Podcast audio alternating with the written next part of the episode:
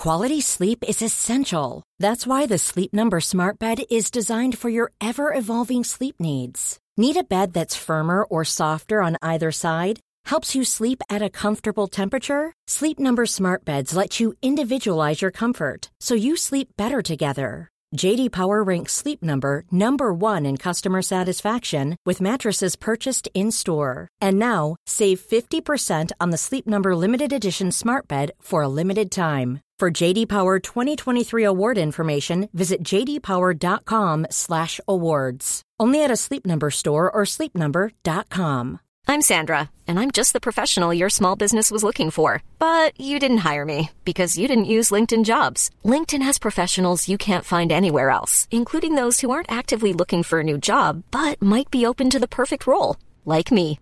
In a given month, over seventy percent of LinkedIn users don't visit other leading job sites. So if you're not looking on LinkedIn, you'll miss out on great candidates like Sandra. Start hiring professionals like a professional. Post your free job on linkedin dot com slash people today.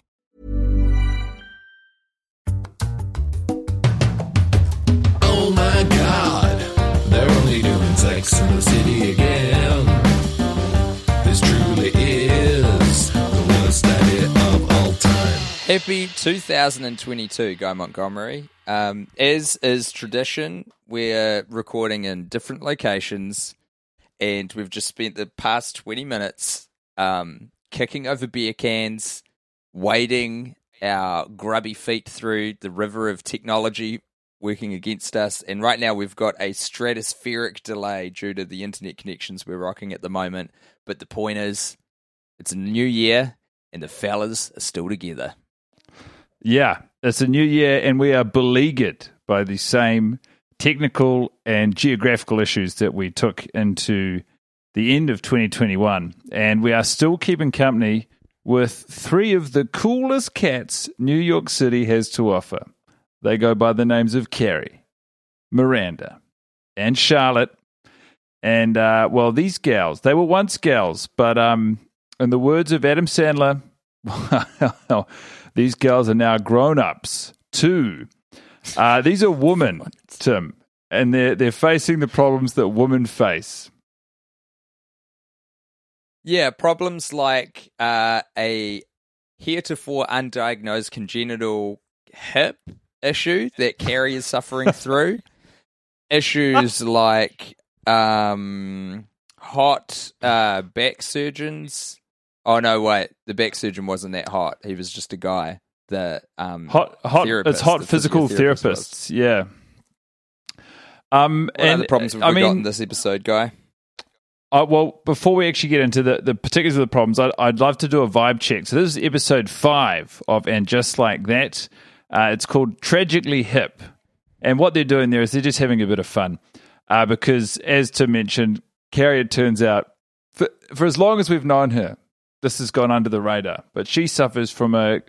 a congenital uh, hip issue that she's had since birth that no one has, has mentioned. It's not it's not not as far as I've seen caused her grief before, but all of a sudden here she is in her fifties, and uh, sh- the woman can barely move. She's fumbling, she's stumbling, she's using an umbrella as a cane, which her uh, new bestie, which is a the real estate agent from the last episode, Seema, informs her is simply. Seema, thank you, is simply unacceptable, and so Seema tees up an appointment with her, uh, is it a family member? Yeah, it's her cousin or something, um, and I really liked the cousin. His name was Vikesh, and uh, I found he had a very soothing voice. His voice made me feel both safe and interested in what he had to say. Did you have anything, you know, did, did you have any read on he that? Was- I, I loved him as well. I thought he was charismatic, and I loved what he was about, and that's why it was very important to have him in the episode for forty seconds and then take him away and never have him back, I because know, we're only this... allowed to spend time with the dire people. Uh, yeah, it's crazy, actually, because uh, I, I thought the same thing. I was quite glad to see so much of Seema early in the episode. They're looking around Carrie's old apartment, and I thought this is going to further their friendship, but instead it was just an opportunity for... um. Carrie to introduce this long-standing hip problem that she's not known about. And I was fascinated because I was like watching Seema and I was like, this chick kind of fucking rules. And like hyper competent, really good fun. She's got a great sense of humor. And uh, what should Carrie try? And, you know, they spent an entire episode making sure that all of the women had one friend of color. And then what did they do with the episode after that but abandon literally all of them? They they introduced Seema for like two minutes, and then Carrie's like, you're really, really switched on. You know what you'd be great at? Being my assistant. Can't believe yeah. she tried to Saint Louis Seema. That was a dog move. I that's exactly what she tried to do. I must confess, I was talking about the um the cousin, the orthopedic. I didn't I didn't I don't know about Seema. She's a bit too pushy for me. Um But I don't really care. It was very hard to be invested in this episode. I don't know if it was the surroundings oh. or the episode itself. But I watched oh, with Tim. a room full of people, mate. Oh, I've got to tell you. Oh, there's your mistake. You cannot let other people puncture the world that we are building ourselves, because I didn't find it hard to invest myself in this episode at all. I felt like I, and this could be Stockholm Syndrome, because I do love those Swedes, but I felt like four weeks of hard work were finally paying off. As I watched these women, admittedly, some of the problems were, were entirely constructed for the sake of story. Like Carrie's hip problem was an insane thing to, to decision to move things along. But otherwise, I had like uh, such a good time watching this episode, because I felt like finally we were watching stuff that was happening to these characters that's interesting, not just to them, but to anyone around them, to us as an audience. I felt like we were de- we were staring down some real problems. And they dealt with some of it clumsily, admittedly, but I thought Miranda's storyline was hot shit. Yeah, you're not wrong about that. Miranda's got some actual shit going on, which we've mentioned in previous episodes. I mean, before um, we give the rundown of everything that happened in the Yep, uh, I'll I'll give you my viewing environment. So when I say a room full of people, was it, I, I, you know, full is a, is a um. pretty flowery term, uh, and probably not completely accurate for the conditions of which I consumed this episode, but I was watching with my dear wife, uh, who put our ra- baby Remy to bed, uh, and then joined us a couple of minutes in, so she missed some of the hijinks at the start with booking the orthopedist, which was a lot of fun, um, but I did manage to watch with my good friends Seamus and Marie. And I've got a quote from Seamus. Uh, as soon as the episode ended, he said, "Everything I just saw in that episode was the worst thing I've ever seen." Um, oh, no. Marie, Marie had a lot to say about it as well, his gorgeous French girlfriend, who um, has been quite devastated by this series because she used to watch uh, the T V show with her mum. And uh, she has watched the movies. She's watched everything, every Sex and the City um, bit of franchise she's consumed. And uh, she's quite horrified by what's happened to the show. She said, "Where is the sarcasm? Where is the humor?" And I said, "Mate, Samantha's not in this one." And she said, I know. I know. I, oh man. I mean, look, fair enough. I, I daren't. I could have put this up on a screen and watched it with uh, family. But I just, I, I, first of all, they wouldn't tolerate that. And second of all, I wouldn't tolerate them watching it, because I, I wanted to go um, I wanted to go deep. And I, I I really feel like I did. It's interesting that that was Marie's note. And it's, you know, obviously we come from a different perspective in that um, she treats the, the H B O show as canon and mm. we don't. Um, and of course, she's from France and I'm from New Zealand. And you know, there's a, a myriad of other things that we do differently. Um, She's also a woman and currently yeah, yeah. dating Seamus, which you haven't done for a long time. Yeah, yeah. I'm I'm neither of those things. I'm not dating Seamus, nor am I a woman. But I, I felt like when I was watching this, I felt like, at least just gauging by my own internal level of investment, that um, I was breaking new ground in my relationship to the show. Like I was, uh, I was interested in the Miranda storyline, which we can touch on now, which is that her alcoholism that has been not so subtly alluded to throughout the first four episodes has sort of come to a head. Uh, mm. Charlotte passive-aggressively uh, orders Miranda a book about quitting drinking on Amazon and has it directed to her house. And um, I think that, that is actually an, an example of what I sort of found interesting, or at least uh, valuable about this episode, is that some of the decisions characters made uh, existed in... Uh, a grey area of either friendship or morality, where I was like, well, who's, you know, like I felt somewhat challenged to think about whose side I was on in different situations. Um, And that's not something I've experienced really with, like, otherwise I feel like it's very binary. I'm like, these people all suck, essentially. And now they're introducing different colours and shades of how much everyone sucks. This is uh, phenomenal progress, Guy. Before you were conflicted about who to root for because everyone sucked, and now you're conflicted because everyone's got a point. That's like, that's real progress from our boy Mattress Pikelet. Did he write this one? Yeah. No, he didn't. Uh, I just oh. feel like... Um, Yeah, there were just there were just a few there were a few moments that were highlights to me. So we'll we'll do the three main. I, I've also got problems with it, of course, but the three main storylines are Carrie has uh, this hip issue, she gets surgery, and then Charlotte, in her own unique way, draws up a very intense coddling rota of uh, care to be scheduled by Anthony, who has replaced Stanford, and they sort of like. Don't even pussyfoot around it in the show. Stanford's gone, and they're like, yeah, Anthony's the new Stanford. Uh, Miranda and Charlotte, they're all going to be taking turns looking after Carrie. So that's what's happening for Carrie in the episode. Charlotte is shocked to discover through a Zoom with some of the other parents, as she's an active member of uh, you know, the parents, parenting community, her liberal private school that she's sending her, her children to, uh, that Rose, who we saw a little bit of in previous episodes, has... gone about actioning a name change. Rose is now they, them, and would like to be referred to as Rock, something that she ran directly through the school and did not bring up with her fucking intense and insane parents because they probably Runkle's wouldn't take good, it so right? well. Do you know what? I even wrote down, I wrote Runkle, when, when we are introduced to uh, Rock now and Runkle in the episode, I, I wrote down Runkle is a much better parent than Charlotte in that he actually engages with the children as they are mm. instead of continually trying to mold them into his vision of who he wants them to be. But then some of the, you know, some of that old school sort of, uh, I don't even know what Runkle does for a job. I reckon he, I reckon he peddles, he peddles cocaine. Okay.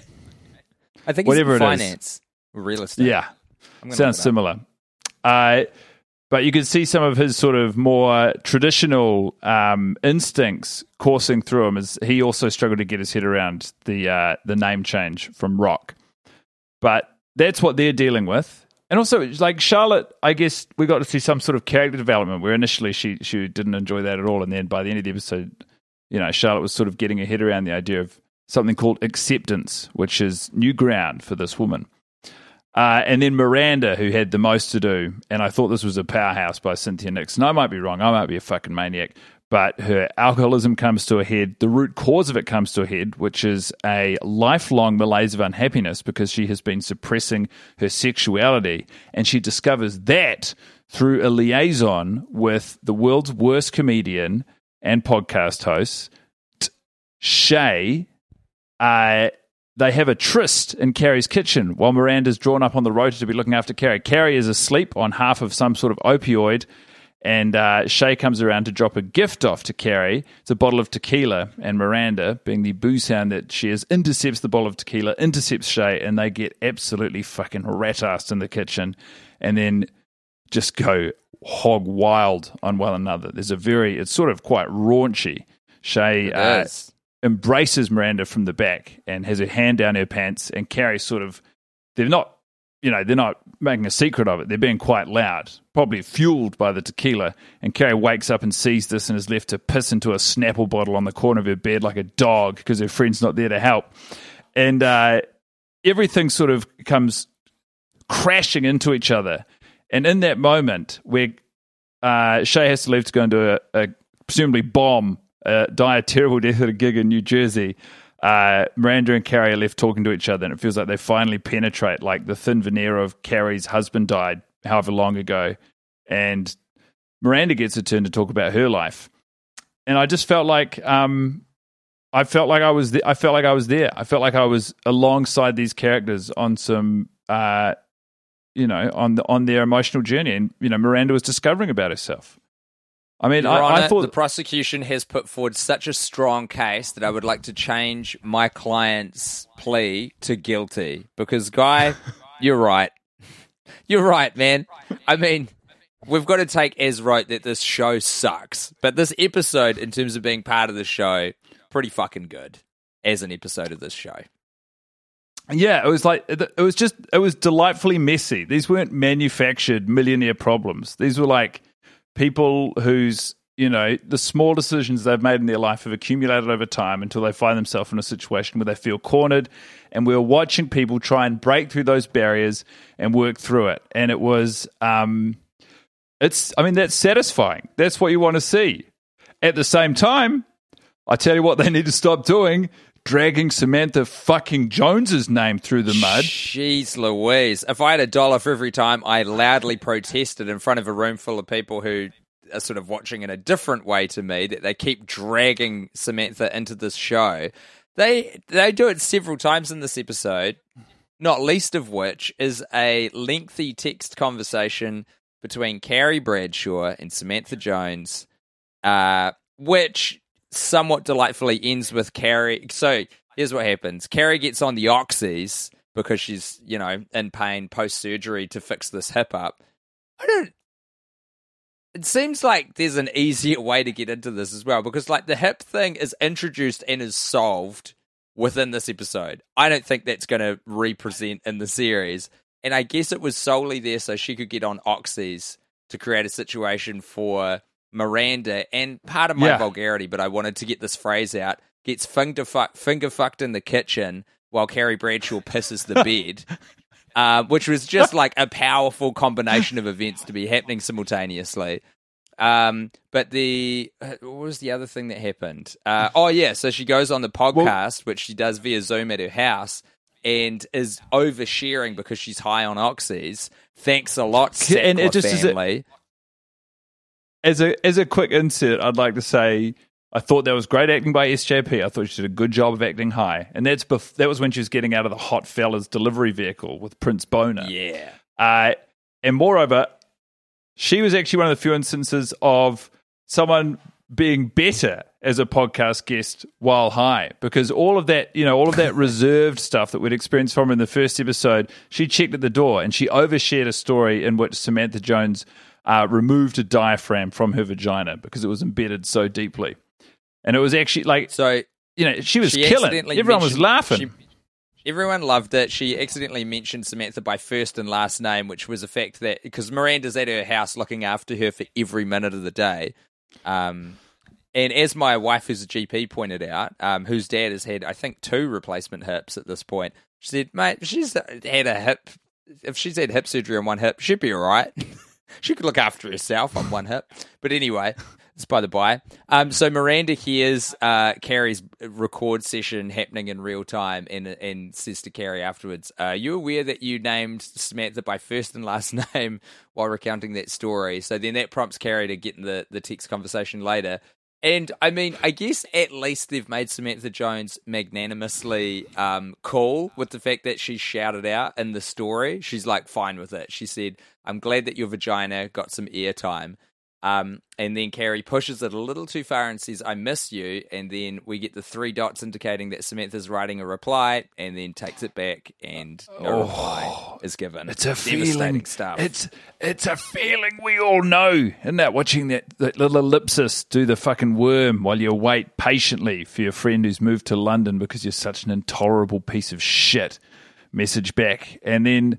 radio silence. I just thought it was a great anecdote. We saw Carrie breaking through as a podcast host, and then you don't like all of the anxiety around Samantha Jones is just reintroducing her character to the show, and it's adding nothing. It's just reminding people of what's missing. It's a huge and frustrating mistake, and it's not letting one of the great characters die the honorable death she deserves, which is by continuing her life with radio silence in London. While um, while we're discussing people sort of dying and exiting, I've got to say, I, I know we covered this a little bit in the last episode, but I've just, I've had a big chat to Marie about this, who, as I mentioned, is a big fan of the whole show. The fucking disrespect that the show treated Willie uh, Garson with when he died. Um, yeah. And so they just haphazardly wrote a letter from him saying that he was off to Europe to manage a TikTok star. Japan, fucking Japan, please. How, Oh, Japan, I beg your pardon.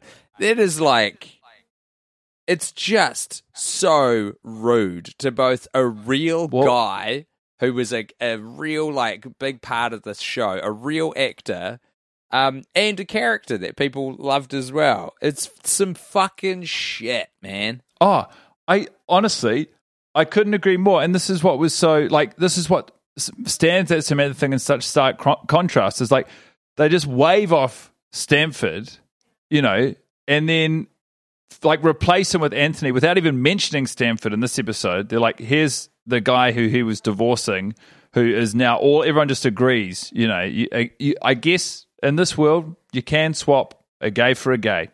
And yeah, no one's meant to notice, you're not meant to bat an eye.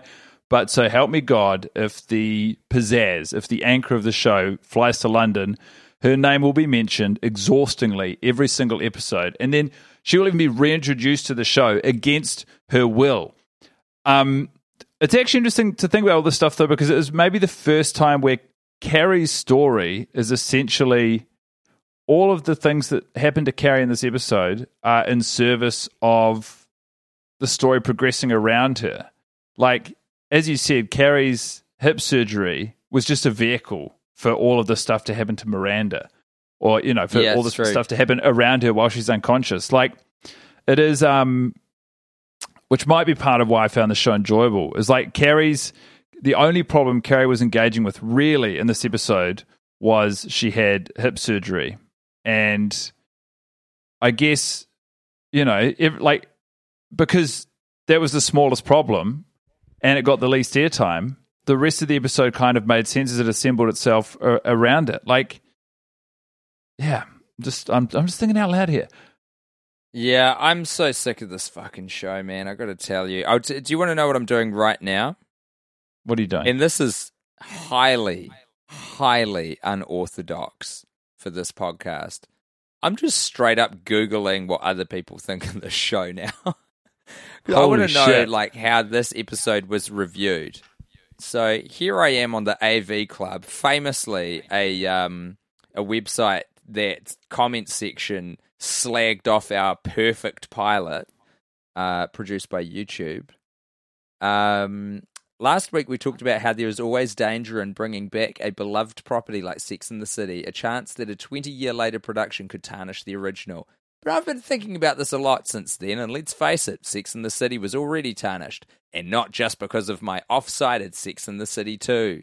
There are a variety of current circumstances that poke holes in the opulent Manhattan wonderland of And Just Like That. Most disturbingly, the fact that Chris Noth has been accused of sexual assault by several women. Uh, Willie Garson dying of pancreatic cancer. This is a pretty dark guy, and I regret getting into it. And of course, Kim Cattrall has been extremely vocal about the fact that she did not want to return to the Sex and the City universe. It's reported that the plot of And Just Like That actually draws a lot from the script of the third movie, which got tossed when Cattrall refused to get on board. This this we know. We've discussed this guy. This sucks because a lot of the magic of the series' first go-around was due to the chemistry of all four women. Without Samantha, a lot of that spiciness is gone. Charlotte seems even more po- Pollyanna-ish, while Miranda just gets sadder. So this this goes on. This seems pretty damning. I'm going to skim the rest. Honestly, I have so many issues with this episode. I thought about submitting this review entirely in question form. Who just stops by a hospital room without calling first? Who invites a person up to the room without checking with the actual patient? After that fiasco, who in their right mind would stop by unannounced again to the same person's apartment?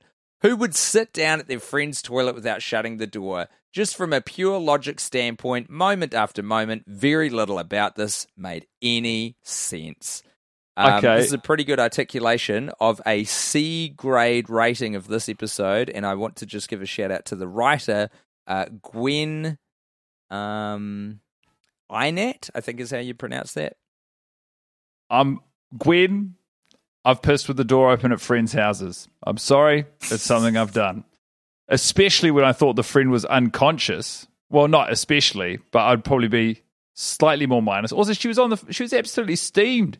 She just had an explosive, you know, orgasm. I mean, you know, I would like to have that. Um, I would like to have that. What, what is it when you cast aspersions? I'd like to have that aspersion cast aside. Stricken what I'm saying? From the record. Yeah, I'd like I'd like Gwen to fucking delete that sentence. And as far as pop-ins are concerned, I agree.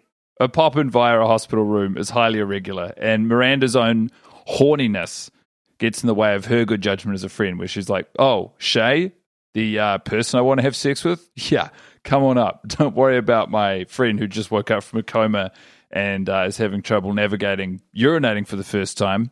You and me are going to fuck. Uh, the pop-in at someone's apartment, look, I, I I don't know. It's all about personal boundaries and vibe, but I'm a big pop-in guy. I love to be popped in on.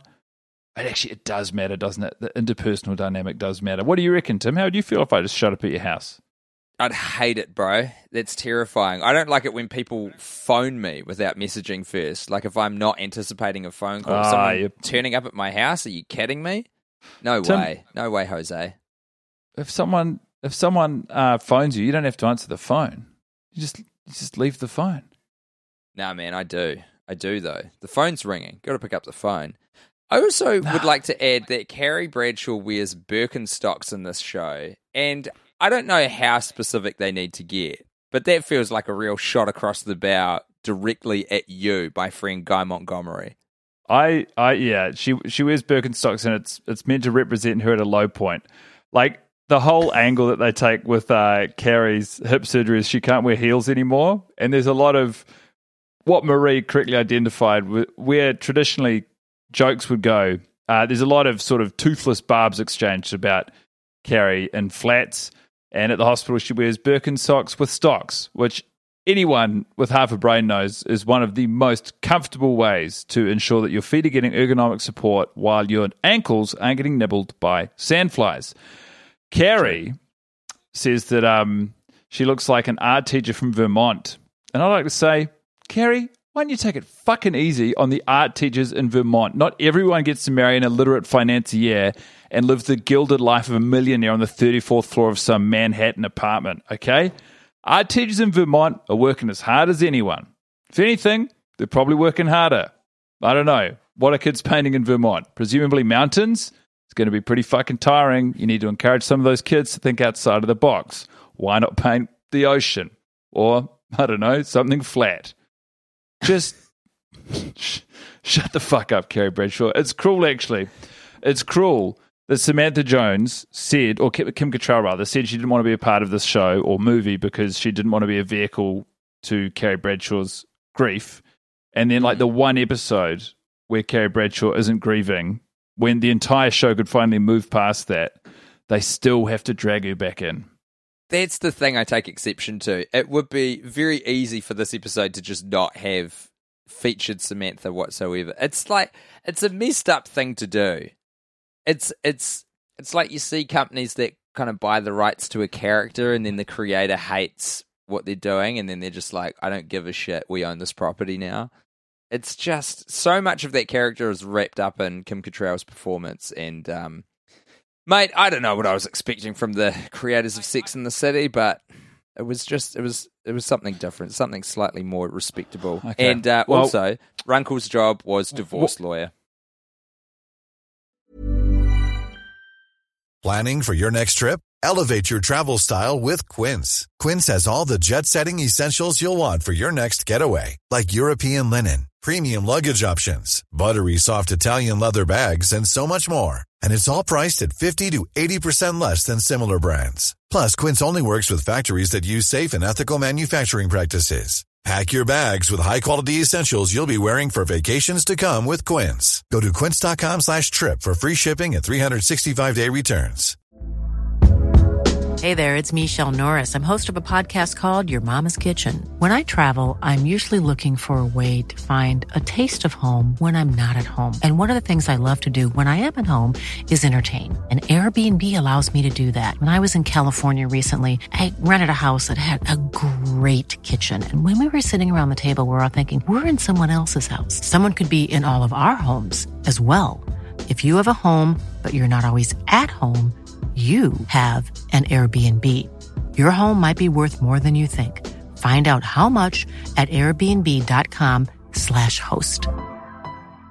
Quality sleep is essential. That's why the Sleep Number Smart Bed is designed for your ever-evolving sleep needs. Need a bed that's firmer or softer on either side? Helps you sleep at a comfortable temperature? Sleep Number Smart Beds let you individualize your comfort, so you sleep better together. J D Power ranks Sleep Number number one in customer satisfaction with mattresses purchased in-store. And now, save fifty percent on the Sleep Number Limited Edition Smart Bed for a limited time. For J D Power twenty twenty-three award information, visit j d power dot com slash awards. Only at a Sleep Number store or sleep number dot com.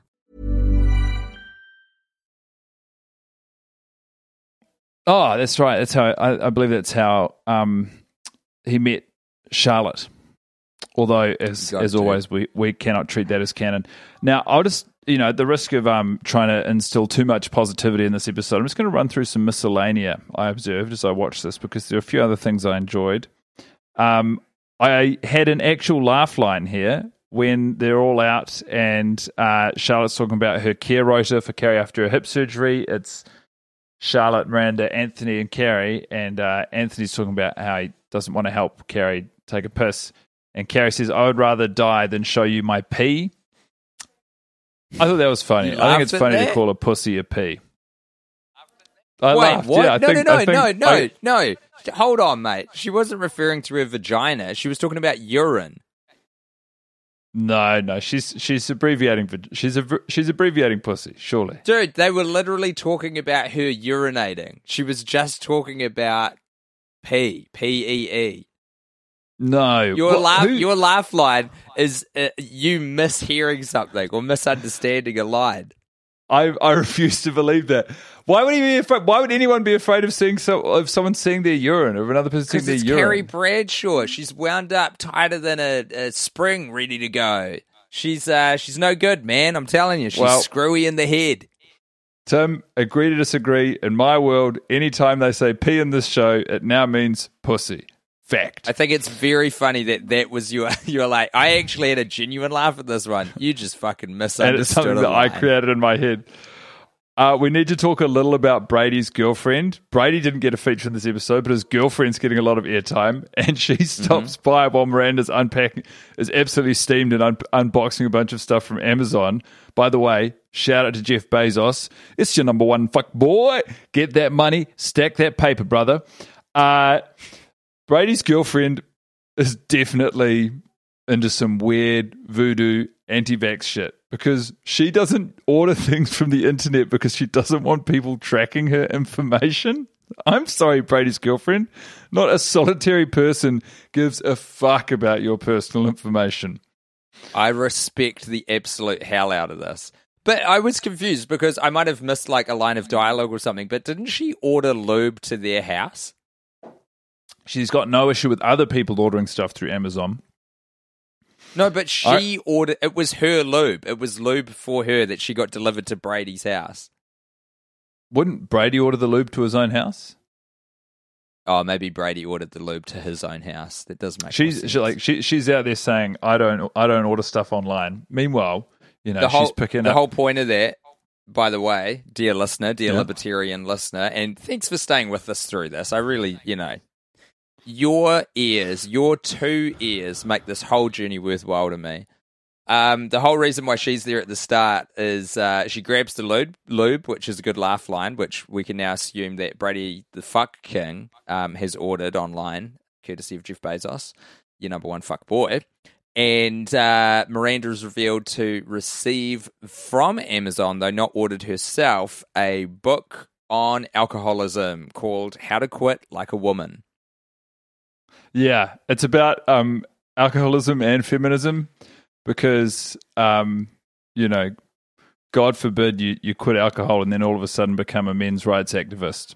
There is now that would be, the option fuck, to make... That would be unfortunate. Imagine if that was the dichotomy. It's like, hey, if you want to pour those bottles down the drain and try to sort your life out, totally here for it, but you need to accept that your place is in the kitchen.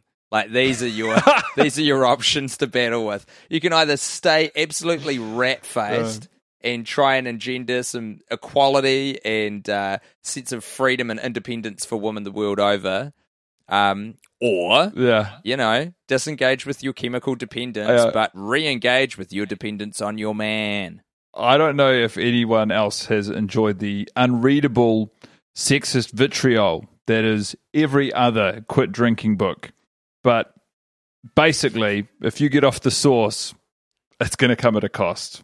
And that cost is all of your self-worth as a person who is not a man in this world. It's um, it's unfortunate. But anyway, it turns out there's a book which uh, means you can have the best of both worlds. And guess what? Miranda, she don't want to know about it because she's having a fucking good time getting sourced and denying her sexuality. Anyway, onwards and upwards. Um, I really, really enjoyed the little detail where um, Friends exists in the Sex and the City universe. Carrie makes a joke about, what's a jokeette, really? It's not a full joke. She's talking about like her scenario. She says, um, this is like in Friends, the one where the old woman gets a hip replacement. I just think it's so funny. Like, I don't understand.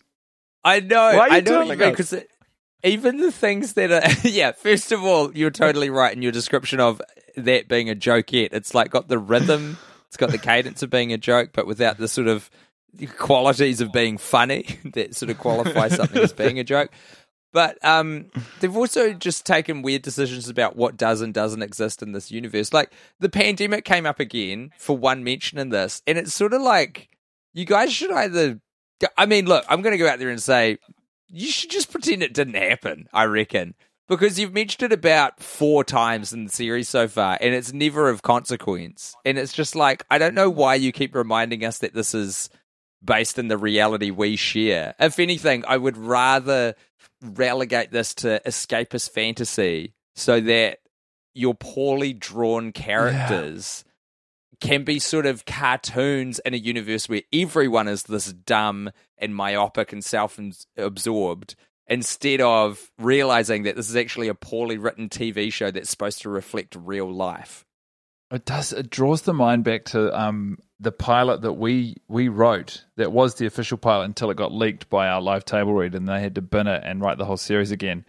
But um COVID didn't exist in the world of these characters because they're, they're too wealthy for disease to be a fact. And they were all living, from memory, like elevated oh, above right. New York City we, because we the, gra- the ground floor was just the detritus of civilization. Yeah. That's right. Um, Downton Abbey on steroids. Yeah. Uh, and then, I mean, basically... I've sort of run through the other the other things. I thought I thought Charlotte. I thought um, Charlotte had a had some great moments of emotional depth. She showed both Charlotte and Kristen Davis's enactment actually showed depth and range uh, after the teacher meeting where they were discussing Rock's name change, uh, and Runkle was struggling to get his oiled up little divorce lawyering, cocaine dealing championship head around it. I thought she showed lovely touch, lovely finesse, where she said, look, you're a great dad, and was taking... And, like, I was also a little bit confused because I felt like Charlotte had an epiphany at Shay's version of a comedy gig uh, about gender. But, obviously, you know, it's easy to hear information in the abstract, but to apply it to your real life is an entirely different challenge, and nah, that is something this show is very clumsily this? attempting to do. What about this guy? You mentioned as well that all of the lessons they'd learnt about sort of... people who aren't white and their relationship to them in the show has also been forgotten. So I put it to you that this episode was written very independently of the person knowing about the previous episode. So yeah, there's just a real lack of continuity of journey going on. It's like on one here. of those story t- story writing games that you do when you're a child at school where you write the first paragraph or sentence and then you fold the piece of paper. Yeah, and you, you share maybe a conjunction or whatever, but then you hand it over and the story continues. And to be honest, if that's how they've written it, I'm amazed at how many things are lining up. But you can definitely see this thing swaying in the wind and creaking at the seams.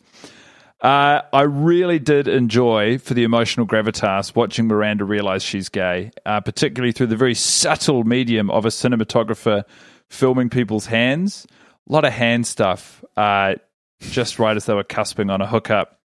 And, um, yeah, I mean, look, it's it's it was up and down for me, but I got to say, it is the most emotionally drawn in I've been in the series so far. And if only for Miranda's storyline and, you know, what will what will be le- like, what will be left of Steve and Brady, you know, the people in Miranda's circle who are people that you and I, Tim, have always been drawn to, there will mm. be consequences.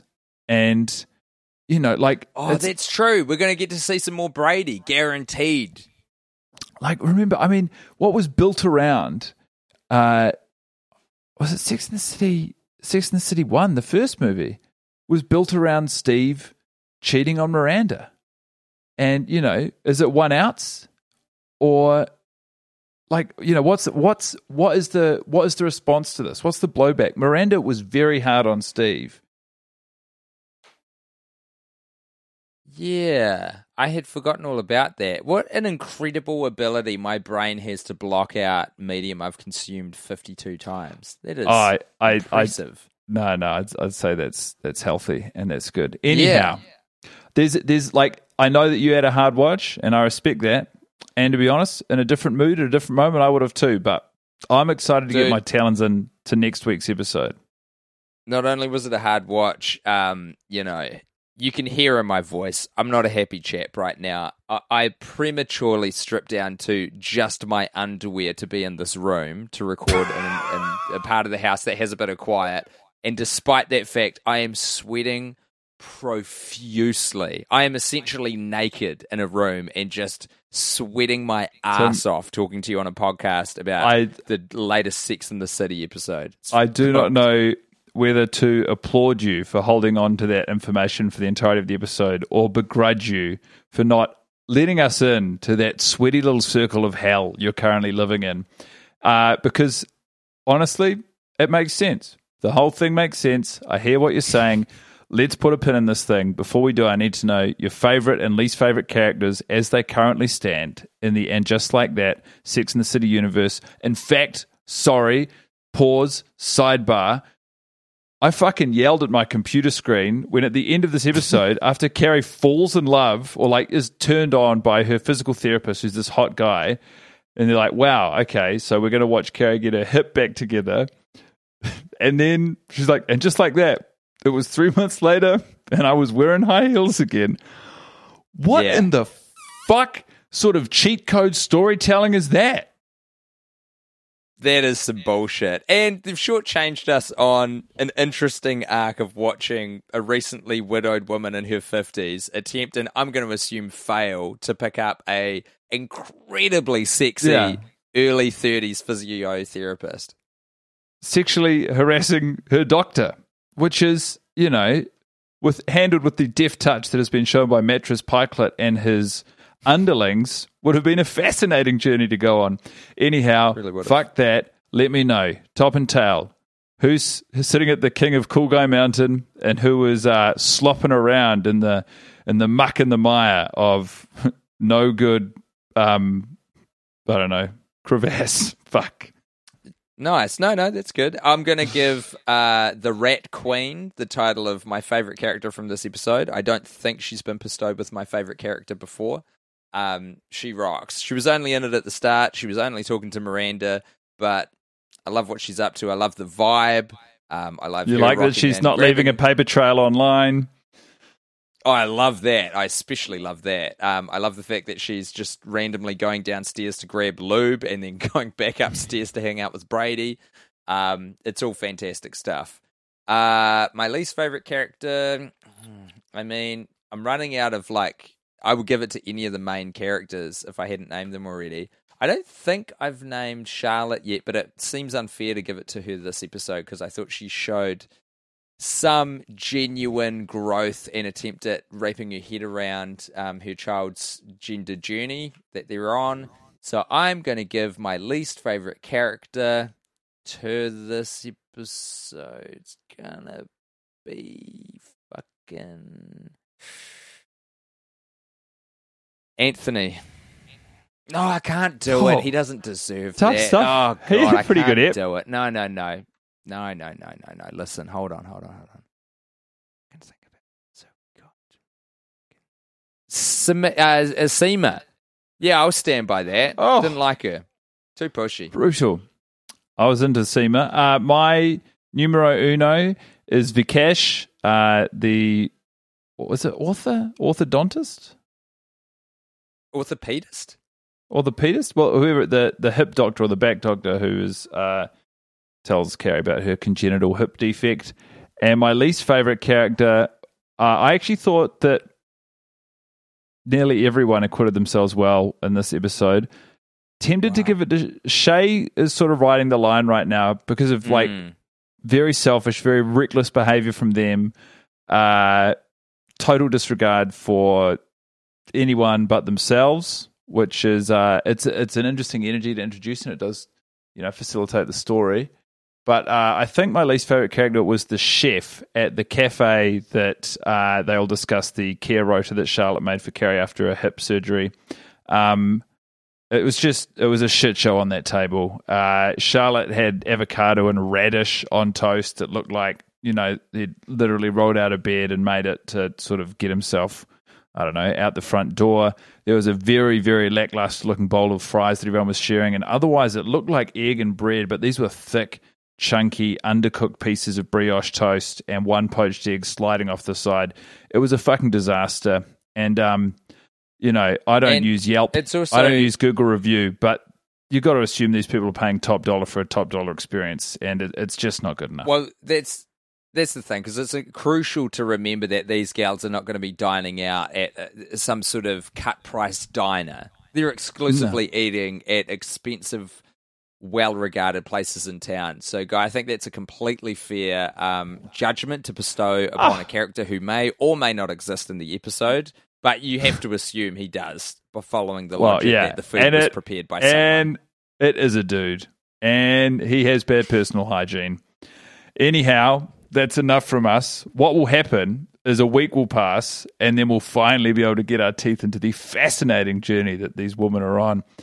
Otherwise, Tim, I encourage you to put more clothes on, take more clothes off. The no, power no, is the, yours. The, the one thing I have to do is drink some water because I think I have lost an incredible amount of hydration being in this environment for forty minutes. So I got to go and get some H two O down my gullet. Guy, um, I want to say that it's been a pleasure talking to you. It genuinely hasn't been. It's so excruciatingly hot in here. Um, I don't like the motivation for talking to you, which is talking about this episode of a shit show that I don't like. Um, this feels like a terrible foot to get the year off on. Uh, but, you know, I look forward to seeing you. How about that? Hey, Tim, I honestly was looking forward to seeing you as well until you just went off on me. Why don't you go fuck yourself, buddy? Don't drink any water. Run a lap. Sweat it out, get dehydrated, pass out on a beach, wake up sunburned, figure it out. I'll see you in a week.